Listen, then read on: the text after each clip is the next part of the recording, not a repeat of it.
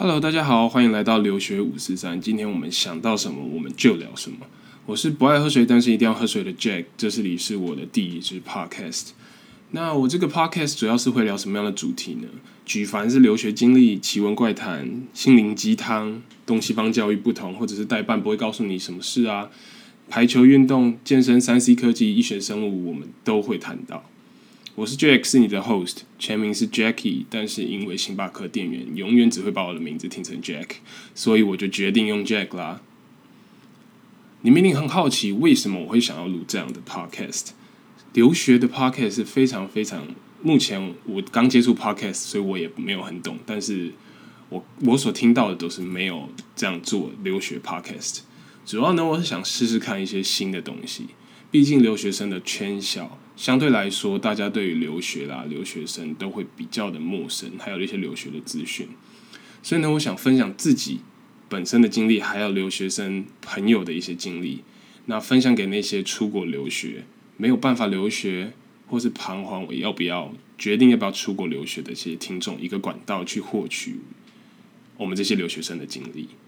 那虽然可能收听的观众不多，这是可以预想到的，因为我刚刚说了，留学生的圈子小，又听 podcast 又更小了。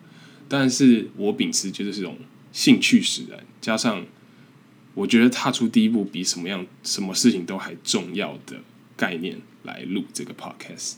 那这是我的第一个 podcast，所以讲的可能不顺，或者是设备上录音都还没有非常的 set up，没有非常的完完美，所以还请大家多多包涵。虽然说这是第一集啦，我不想做的很像流水账，但是毕竟还是要跟大家报告一下我的身世，不然我做这些留学经历，我总要讲一下我自己是什么样的经历嘛。但是我们秉持着，还是秉持着，就是想聊什么我们就聊什么的一个初衷。所以呢，不免俗的，我还是来跟大家介绍一下我自己吧。那介绍我自己的同时，我可能会参加一些个人主观的想法。那如果跟你的想法不太一样的话，那还请多多包容、包涵，好不好？那我们就开始介绍我自己吧。我自己是台北人，对，所谓大家所说的天龙国。虽然我觉得我没有很天龙人。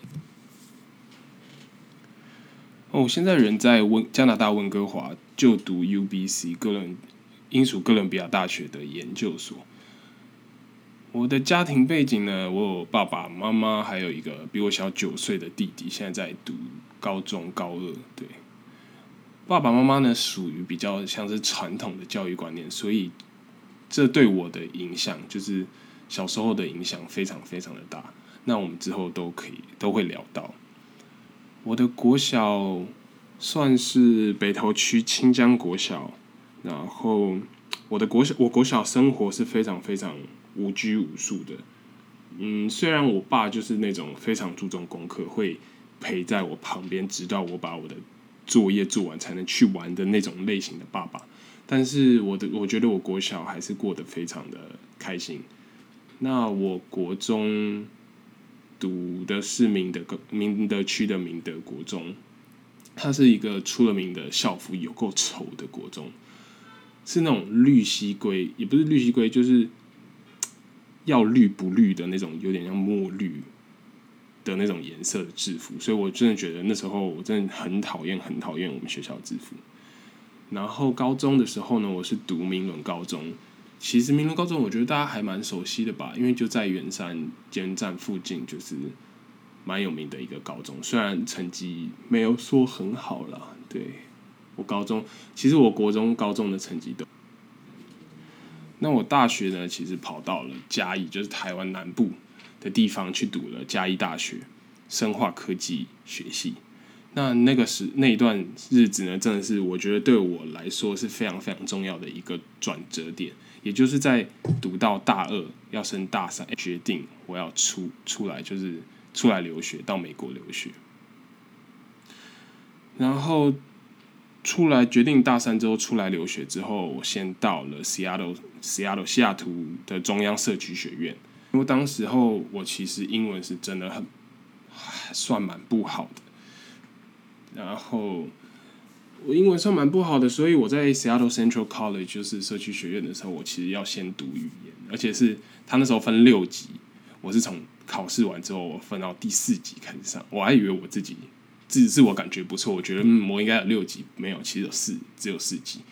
所以你要上四级，四级的课上完考试，然后到五级，到五级课上完到六级，然后你才能开始上社区学院的大学课程。所以那时候我就想说，我不能花这么多时间在语言的上面啊，我一定得想办法。于是发现他们可以先考托福。你如果考托福考到一定的成绩以上，我记得是八十分以上吧，你就可以直接跳过语言学校的课程。当但是当初帮我办的代办就没有跟我讲过这件事情，所以其实我也不知道可以考托福这件事。是我到后来一直到了就是 Seattle Central College，我才发现原来有这么样一个管道可以直接跳过语言的学校的部分。所以呢，我那时候就开始准备托福。那准备托福的那段时间，其实我的室友也是帮我很多。那我们等下都会聊到。接下来考完托福之后，我就开始上了大学的课程。上了大学课程其实算蛮浪费时间的，因为上的都有点像是重复的课程，除了英文课之外。那英文课那时候其实其实我很虽然说很浪费时间在社区学院，等于说重上了一些大学的课程，但是我觉得。在那边对我最大的帮助就是，他把我的英文底子、写作、讲话、听说读写，其实都帮我打了一个非常好的底子。然后上完了呃一年的社区学院之后，我就申请了呃一些大学嘛。然后我想要申请的也是一样，像生化科技学系，毕竟我之前就上过了，而且我对这一方面比较有兴趣，所以我都是申请这一类的学系。那呃，我呢当初对自己的成绩其实没有很大的信心，所以我申请的学校其实没有没有都没有申请到那种非常好的学校，这是我当初我觉得我做错了一件事情。我申请到了呃，就是申请了几间不同的学校之后，Oregon State University 就是奥勒冈州立大学，当初给我发了一个 offer，说呃可以提供我有奖学金，然后。呃，录取我这样子，然后那时候就很开心。我想说，哇，有奖学金也是录取我，而且 OSU 是我的 list，我申请的大学 list 里面算是第二名的学校，就是我的 list 里面啊。然后我就决定，好，那我就去 OSU 吧。殊不知，在 OSU 之后，我真的是过着非常痛苦的日子，而且很多学分我都没办法从台湾转过去。然后我那时候跟 OSU 的 advisor 像咨询员这样的一个人，我们已经之前我还没去的时候就讲好说，哦，我哪些学分可以转过去，哪些学分可以转过去。但是后来我实际到了 OSU，实际跟他面对面对谈的时候，他才跟我说，你这些学分都不能转过去，拜托，请你也不是拜托我，他说，请你再重读四年的大学。当初就是晴天霹雳一个打下来，我整个就是我已经。读到大三，然后我又花了一年读了社区学院。你现在跟我讲说，我这些学分全部都要丢掉嘛？那我就是非常的不甘心。然后我觉得怎么可以这样对我？但是他们的 system，他们的 policy 就是这样子规定，你也没有办法说，他也没有办法。那这个部分，我觉得我在之后可以在我在 OSU 那段日子，我觉得可以直接再开一集，因为真的是太无助、太孤单、太难过。然后那段日子算是我在美国的比较黑暗期吧，对。反正辗转后来，我决定不能再继续 OSU 了，所以我又转回了 Seattle Central College。那我又转回来的原因是因为我想要申请我的 Dream School。那我那时候就想说，我的 Dream School，我的梦想学校就是华盛顿大学西雅图分校。那我记得他们现在的排名是非常非常前面的。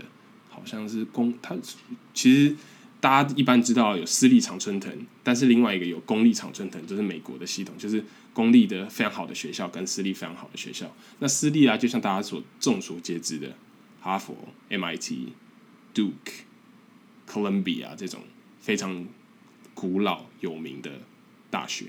那公立常春藤呢，就比较属于像是 UCLA。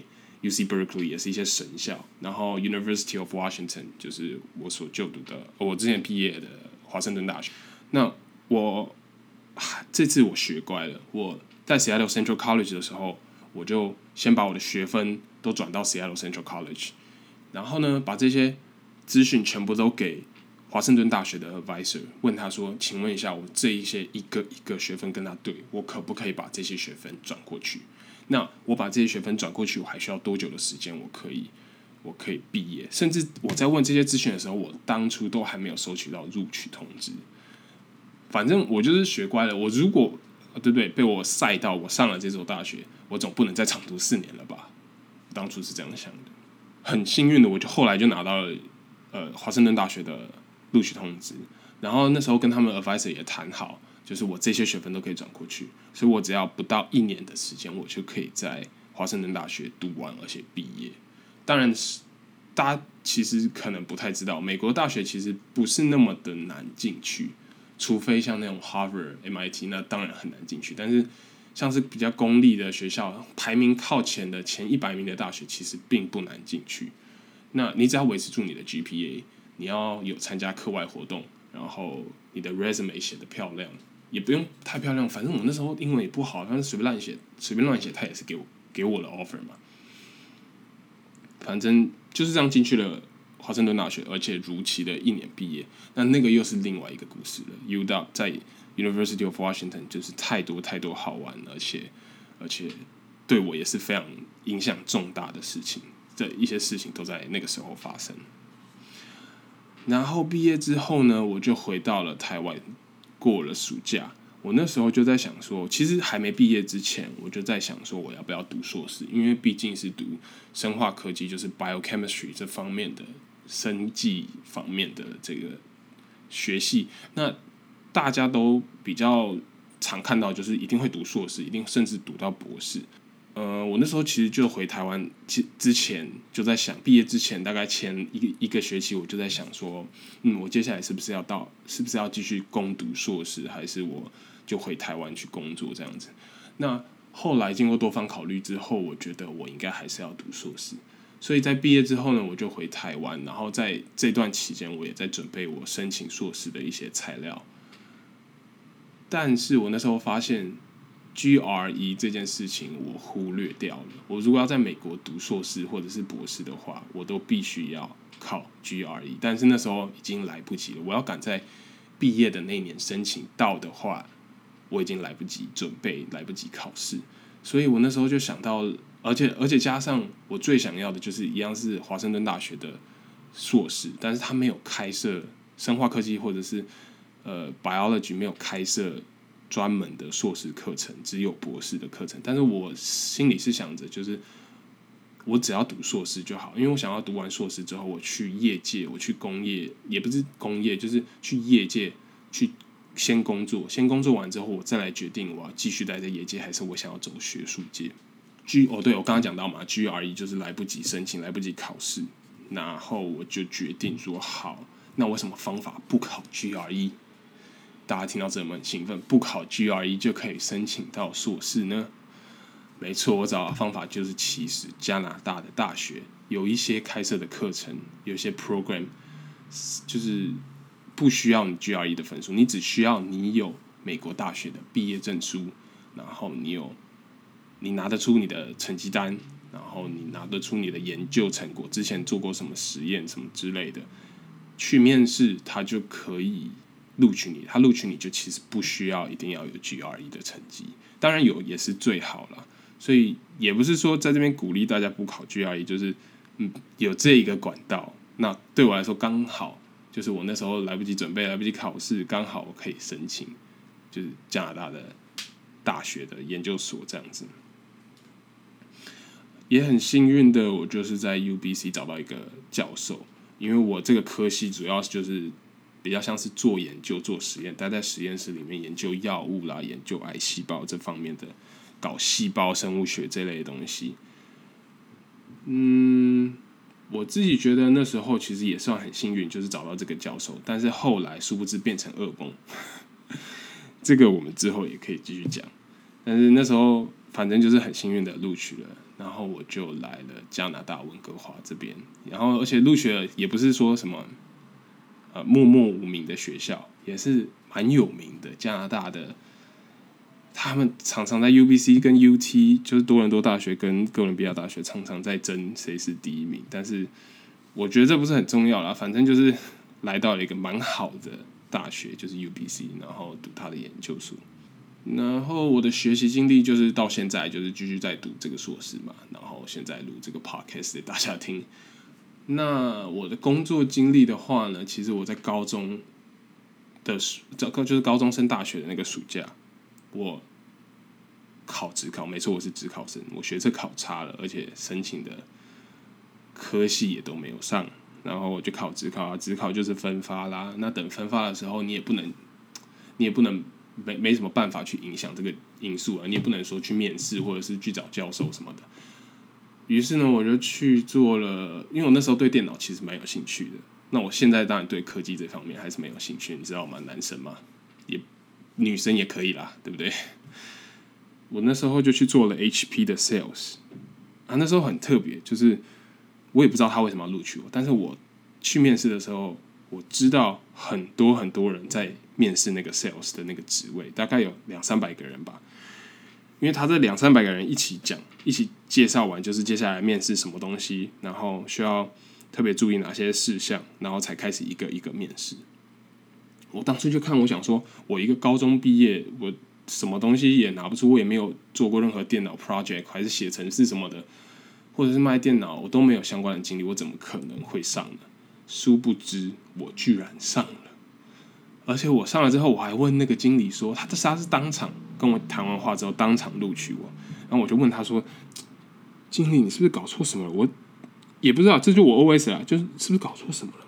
然后我就问他说：“为什么会录取我？”他说：“你有当 sales 的特质。”他说：“我讲话很不容易让别人看得出紧张，虽然他知道我一定很紧张，但是我能讲话讲的有道理，不会因为太紧张结巴或者是什么。”就是乱了自己的步调。那对于他们来讲，他们要 sales 就是要这样子的特质。他们希望在展场，就是那时候要办电脑展了，所以他们刚好在招人。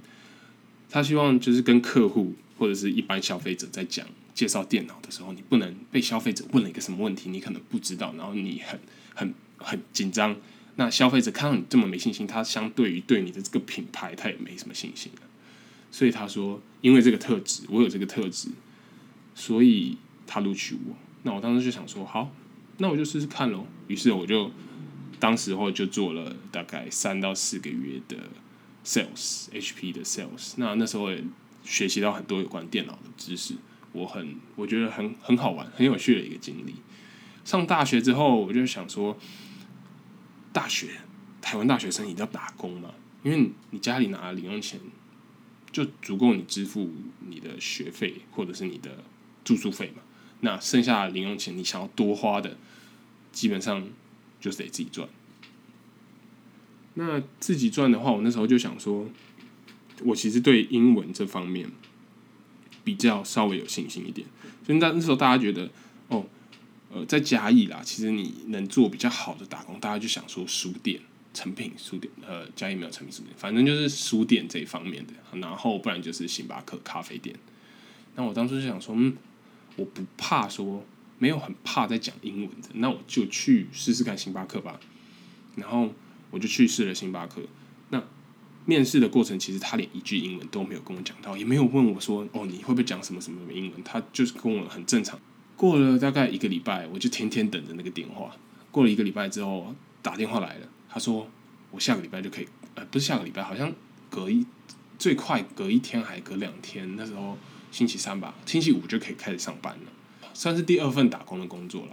然后我在星巴克就待了一年多，一年快一年的时间，但十个月、十一个月吧。因为当时候课业越来越重，加上我对里面的环境，其实星巴克，你不要看星巴克，就是好像工作环境非常好。我讲这样会不会被骂？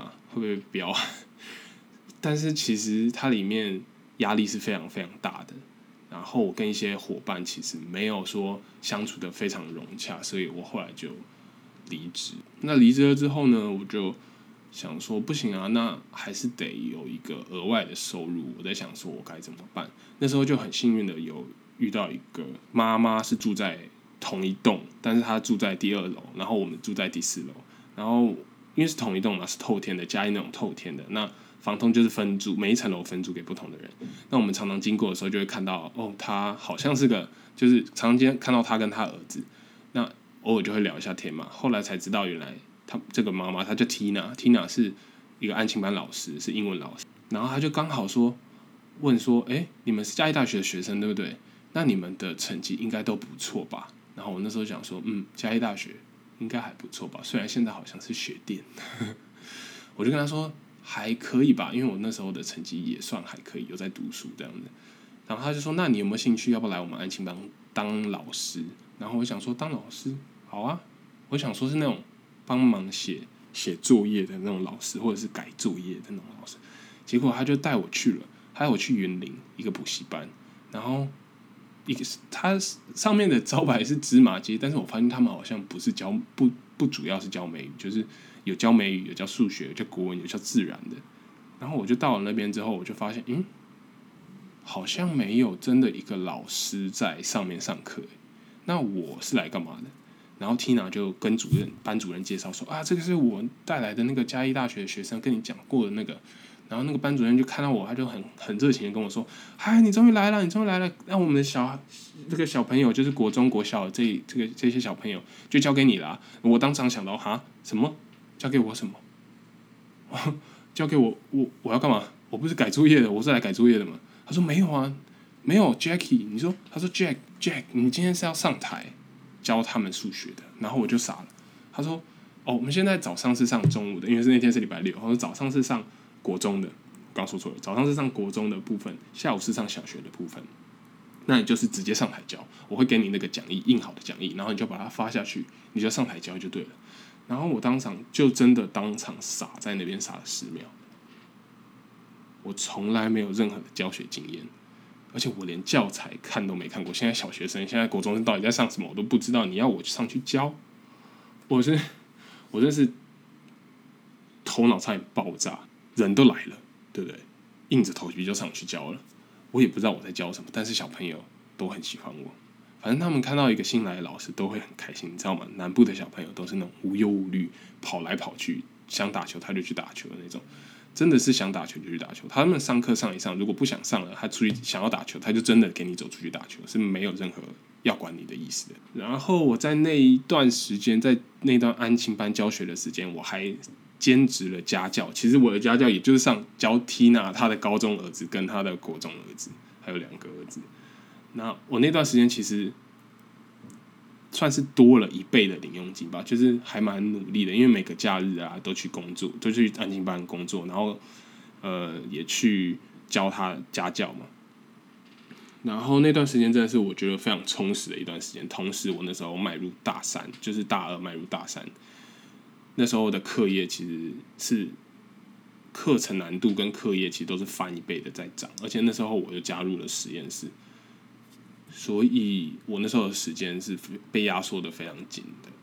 但是，我真的觉得那段时间是我在是我最想法爆炸的事情，因为虽然时间那么紧迫，然后课业压力那么大，然后还要再去安静班工作，但是我觉得。那是一一个训练你自己能力，告诉你自己你的能力可以到哪里的程度。你同时在忙，你同时在进步。所以那时候我就渐渐萌生出了一个想法，就是我是不是可以出国试试看？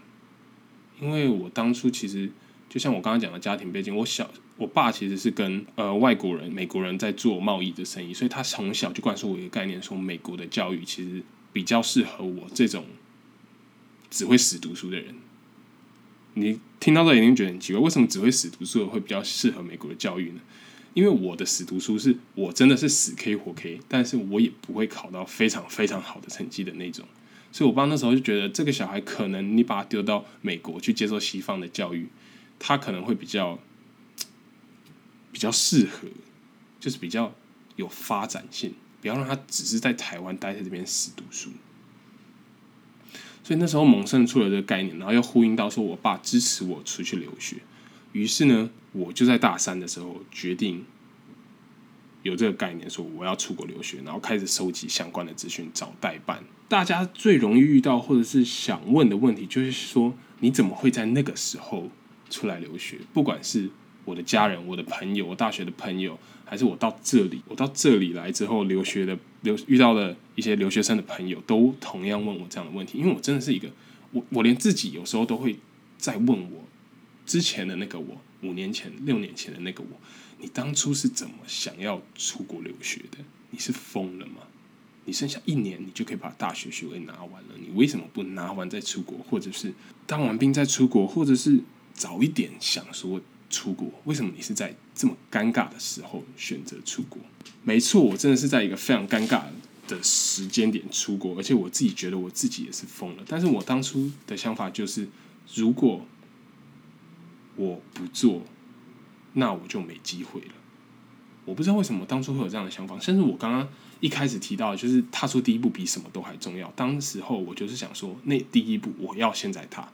我觉得我如果不现在踏出去，我觉得我就没有机会踏踏出去。所以那时候我就决定说，我就跟我爸说，我爸我要出国读书。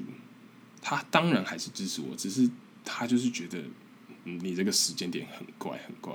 然后他跟我，但那时候语重心长，他跟我说：“你来，我跟你说。”你选择这条路是非常非常辛苦的。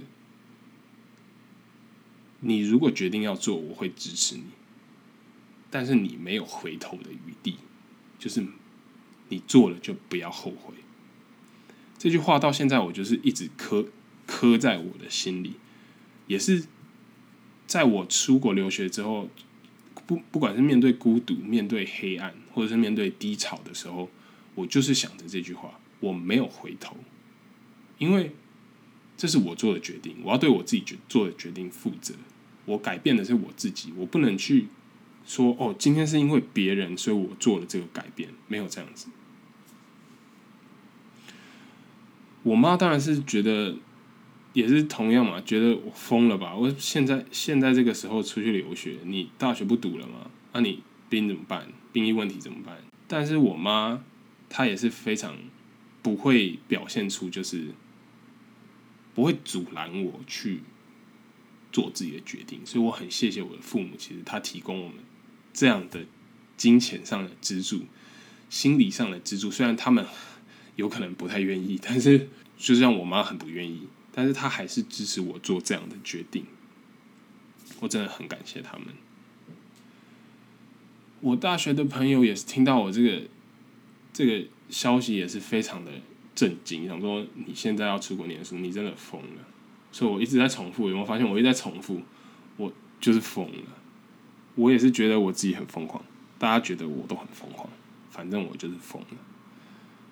现在去回想我当初为什么做这样的决定，我只可能觉得我是逃避，就是毕业嘛，还是我是在逃避什么？其实我觉得。我就是秉持着一个想法，我当初想做，我觉得在国外读生化科技学系，我可以赚大钱。简单来说，我就是觉得我可以赚大钱。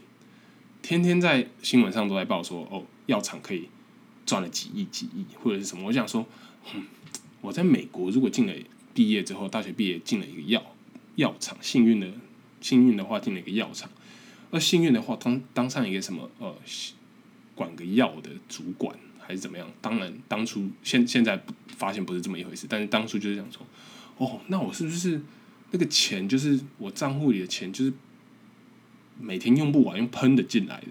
虽然现在发现不是这么一回事，但是我当初就是因为这样的疯狂、很白痴、很智障的一个冲动，我就出我就出国了。下一个我想说想要聊的就是，大家可能会觉得想要问我，就是留学。难吗？你觉得留学很困难吗？你觉得很辛苦吗？你有没有想要放弃过？就是坚持不下去的？我跟你说，有。我跟现在所有在听的听众都说，留学你要自己一个人出国，面对语文不不熟悉的环境，文化不一样的一个地方，很难，很辛苦。如果你现在在，就是现在正在留学的，或者是大学，不管你是。高中或者是大学，还是研究所，或者是出去工作了，你现在待在国外的大家，我觉得你们真的很棒，就是你们撑过了那段时间。你问我说有没有想放弃过？我跟你说没有。其实我没有想要放弃过，哪怕就是最黑暗、最孤独，觉得撑不下去了，我都没有想说，我今天要回台湾，我今天放弃，因为我觉得这就是做，这是我吧，这是我的个性的一个态度。我不管再怎样，再怎样难过，我可能比较属于压抑在自己心里。我觉得我要撑下去，因为我觉得我可以做到，这是一种。好像在灌心灵鸡汤，但是其实不是，就是我的很奇怪那种很很顽固的概念。你今天给我多大的一个难题，我都觉得一定有办法可以解决，而且我觉得我一定要解决你，我一定要走过，我一定要撑过。就像我刚刚说的，我爸留给我那句话，问我说。你虽然问我说我后悔吗？我跟你说我绝对不后悔。虽然我走了多少的冤枉路，我们在之后都可以再跟大家谈谈到聊到，但是我绝对不会后悔。我出国，我在这个时间点出国，然后我出国遇到这些事情，我绝对不会后悔。虽然你可能现在觉得，现在在收听的各位可能觉得留学条件啊很多限制啊，经济上的限制啊，心理上的限制，观念上的不同，你很害怕。你很担心，你觉得你永远准备的不够，但是我觉得这人生都没有所谓准备好的时候。既然你准备不好，你与其担心的这么多，你不如有机会你就去试试看嘛。就像我那时候大二大三的时候，有这个机会，有时候你觉得可能没有这个机会，但是机会也是你自己给创自己给自己创造的嘛。你就踏出第一步试试看，反正反正说最多最多怎样，最多你就是失败，很简单的，很赤裸裸，跟你就是失败嘛，你就是失败回台湾嘛。那你会死吗？你会你会对你生命有什么威胁吗？不会，你可能经济上背负了更多的压力，你可能心理上背负了家庭的压力。但是你最多你就是失败。你如果今天不闯一闯，你永远不知道你有没有可能去，你的能力有没有到那里。哪怕你今天就是失败了，你也是有失败学到的一些经历。这些经历我没有失败过吗？我留学当然失败过啊。我去了 OSU，我就是一种失败啊。但是学习到的这些东西不会是浪费，不会是浪费时间，不会是浪费金钱。你要。把自己的心态调整好，说这件事情，这个经历是成为你未来不可或缺的一个因素，是让你这个人能更成功的一个因素。成不成功，不是说我今天看你觉得你赚了多少钱，你哦读了多好的学校，你的工作经历多么的漂亮，这样叫成功？没有，成功是你自己给自己的。当你。有改变自己的勇气。当你有被别人讨厌还是做自己的勇气的这个时候，就我觉得就是你对于你自己负责，你对于自己的自由成功这样子。可能大家觉得这一段话有点鬼打墙或者心灵鸡汤什么，但是其实跟我最近在读的一本书很有关系。我也推荐大家去读，就是阿德勒的《被讨厌的勇气》，我真的很推这本书。那结论就是留学很难，但是你不自己试试看，你永远不知道自己有没有这样的能力去抓住这个机会，去给自己一个更大的可能。那第三个就是英文不好怎么办？听到很多人说英文不好怎么办？看到外国人就很害怕。我我是没有听过有人真的这样跟我讲说，我看到外国人很害怕怎么办？但是我是听过很多，就是啊，英文不好啦，我没有办法交谈，或者是我很害怕。就像拿我弟当例子好了，我弟就有点像这样子。那我可以告诉你们，就是我的英文其实很不好，而且我的腔调啊也有很重的台湾腔，常常常常被笑。第一次我第一次过美国海关的时候，我直接紧张到结巴。他问我什么问题，我想要回答，我知道怎么回答，但是我很害怕，我太怕了，我不知道怎么回答，然后我结巴，我不知道该说什么。我英文当初来美国的时候是不好到这个样子，然后到就算到现在，我已经六年了，在北美待了六年了，我出去都是要讲英文的，但是过加拿大海关的时候问我问题，我都还会回答错，我还会听错。那时候我旁边我女朋友就快笑死了，她说：“别人在问你那个，你怎么跟别人讲另外一个？”我就说我听错了嘛，然后我还很紧张。然后，就像我刚刚说的，我托福也是到美国才开始练习考的，而且我真的觉得托福真的很难，真的，我我都已经读到研究所，我到现在都还觉得托福真的很难，对，真的很难。我托福也没有考多好，之后有机会可以跟大家说。然后我的高中我考多艺啊，我那时候考大家都疯考多艺嘛，全民英检多艺，我就想说，我让我去考个多艺好，我多艺才不到，好像不到六百分吧，快六百分。那时候大家什么什么金色证书或什么都拿不到，六百分是能拿什么？好像是个绿色证书，还有黄色证书什么之类的。那你很害怕跟外国人交谈吗？我可能跟你讲说，我当初到美国之后，我也是自闭到一个不行。直到我遇到我的室友，我的马来西亚台湾人室友 Paul，我就是想说，他现在是是我的死党，是我的 best friend，他现在正在 Chicago 陪他女朋友。然后你也知道，美国疫情现在这么严重，他们现在哪也不能去，他们已经体会不到自由的滋味了。我希望就是之后啊，我也会可以邀请到他来我的 podcast 上面来讲他的经历。那可能我对对对于我认对他认识，可能那集那个 podcast 可能会两两三个小时哦，讲不完，真的是他真的太爱讲故事了。那我们回到主题，就是英文不好该怎么办？我告诉你，不要怕，敢讲。外国人他们都会慢慢听你讲，他们知道你是外国人，他们知道你不是 native speak speaker。你看，强调强调的人种，native native speaker，他还不知道你不是 native speaker，所以他会很有耐心的听你讲。那你甚至比手画脚都通啊。那你慢慢的、慢慢的，你去了解他们的讲话模式，你去经历过他们的生活，你不知不觉你的生活都是英文的时候，你的英文就会变好了。所以，哪怕你今天是只为只会说什么 “How are you? I'm fine, thank you, and you”，这也是很好的英文啊。因为其实我现在遇到我朋友，也都是这样打招呼的啊，对不对？What's up? Hey, what's up? I'm fine。没有什么，没有什么好觉得自己英文不好的嘛。反正你讲就对了，你讲、你学、你听、你看，当你的环境都是英文的时候，你就会。越来越好，相对来说越来越好。那你如果一直想说英文不好怎么办？我很害怕。那你一直在就是待在，我不是说待在台湾的环境不好，就是你如果是想要学习英文的话，待在台湾的环境，你身边都是讲中文的朋友，那你当然不会进步的那么快。当然也是有很多很多就是在台湾，但是英文讲的非常非常好的例子。但是我们就在这就是先不讨论。那结论就是。真的有太多可以讲的例子了。英文不好真的没关系，腔调很重，我我在这陪你，腔调很重没关系。